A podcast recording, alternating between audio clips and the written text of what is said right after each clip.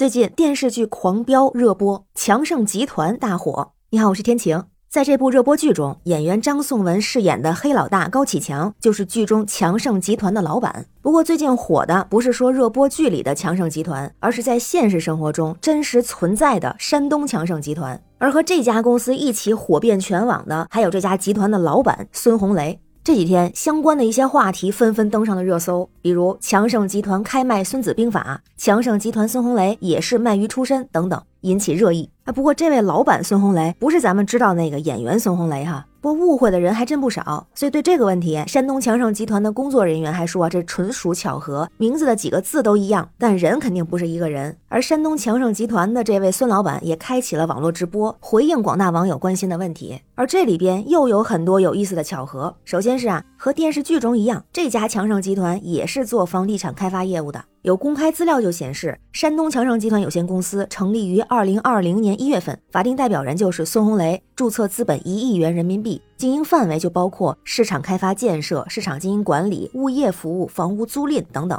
股东信息也显示，孙红雷持有该公司百分之九十九的股份。当然，这位山东的孙老板也明确表示，公司是守法经营的集团公司，和电视剧中的不是同一个。在直播中还特意向网友晒出了满墙的荣誉，各种奖状证书。那同时，在企业经营风险信息显示，这个公司无违规处罚记录。不过，这位现实中的孙老板啊，他也很会营销，他抓住了这波热度。本来是直播回应，后来亲自上阵直播带货，橱窗里摆满了和剧组里人物事件关系密切的物品。比方说，他卖起了《孙子兵法》、小灵通、呛脖领西装、带鱼等等，基本就是剧里有什么，强盛的橱窗中就上架什么。而且其中《孙子兵法》还在复购的第一名。有网友就说，这位孙老板是懂流量的。不过啊，这一巧还不够巧，再巧惹人瞧。更巧的就是在电视剧中，高启强最开始是在菜市场卖鱼为生，而山东强盛集团老板孙红雷在直播中也说到啊，他有着同样的人生经历，在初中毕业之后也在市场里卖过鱼。有人觉得他这也是在蹭热度。不过啊，有意思的是，即便是在现在，山东强盛集团的经营范围里边也包括销售海产品。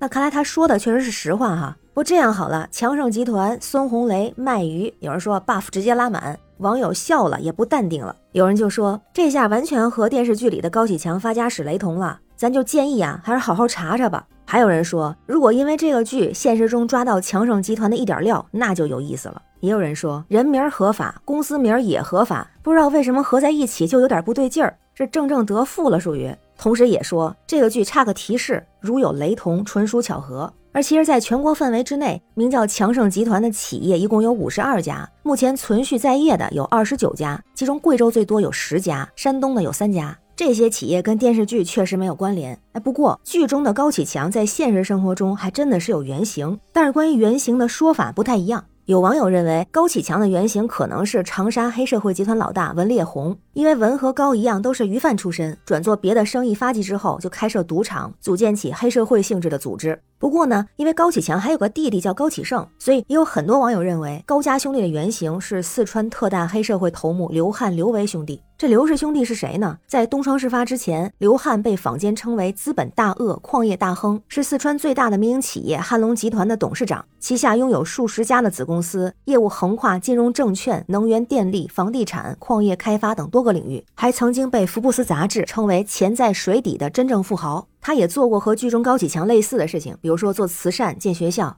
在零八年的时候，他为汶川大地震捐款五千万元，被人们熟知，还出资捐建希望小学。这样的行为就让他从一个成功的企业家变成了慈善家。当时他还有一个“四川首善”的称号。而他的弟弟刘维是广汉以源实业公司的老板，在公众视野里边同样是红极一时的民营企业家和慈善家，还参与了2008年在广汉的奥运火炬传递。但是他们并不是表面的慈善和安于现状，而是在背地里偷偷干起了非法敛财。有统计，刘汉一共非法敛财四百亿人民币。除此之外，还是一个杀人不眨眼的恶魔，身上背负了十四条人命。而他在被抓之前，自己靠着人脉布置了一张很大的关系网，遍布他的发家地四川广汉到德阳，到四川省内外，甚至到达北京等地。而他们所做的那些慈善，都是为了自己洗白。还有一个和电视剧里很像的，就是电视剧里边高启盛说过一句话，他说：“只要是高家想要的，最终都会属于高家。”而之前《华尔街日报》采访刘汉的时候，他也说过一句话，叫做“刘汉从来都是赢家，刘汉从不失手”。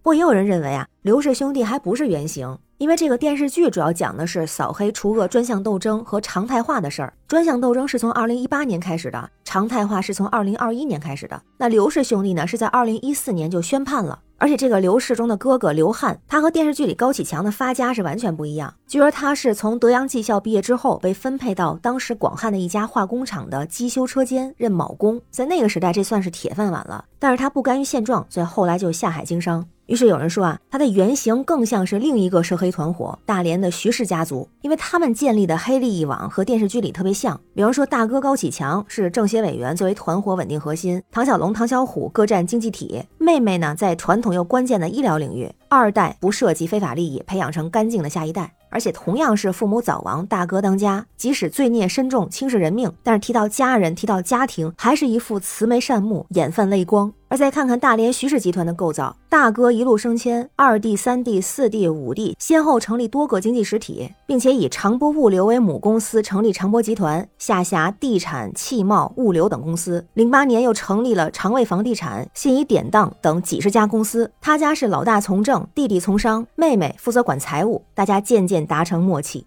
那这么来看呀，剧中的黑确实有原型，但是它不是哪个单独原型人物的展现，而是综合了很多具有代表性的黑恶势力，散黑相互。在看剧的过程中，很多人对后来的黑老大高启强产生了怜悯之心，认为他对待家人始终都是十分温柔，他家人也是他最后的底线。但是可以说，剧中的高启强是已经经过美化的角色，而真正的原型比他还要残忍很多。如果说现实中强盛集团孙红雷老板这个事儿是个巧合，在电视剧外大伙儿看个乐呵，但是剧中高启强践踏法律，或者生命和鲜血成就了他的商业帝国，这非常残忍也非常残酷。也有人感慨高启强读《孙子兵法》，品启强人生，说他那么不容易一路走来，甚至幻想自己也可以像他一样成功。但是这种想法很危险，在现实中也希望有更多像剧中安心一样的人物，我们才会安全，社会才能良性发展。那对这个事儿，不知道您怎么看？您有没有追剧呀？欢迎在评论区留言，咱们一块儿聊。我是天晴，这里是雨过天晴，感谢您的关注、订阅、点赞和分享，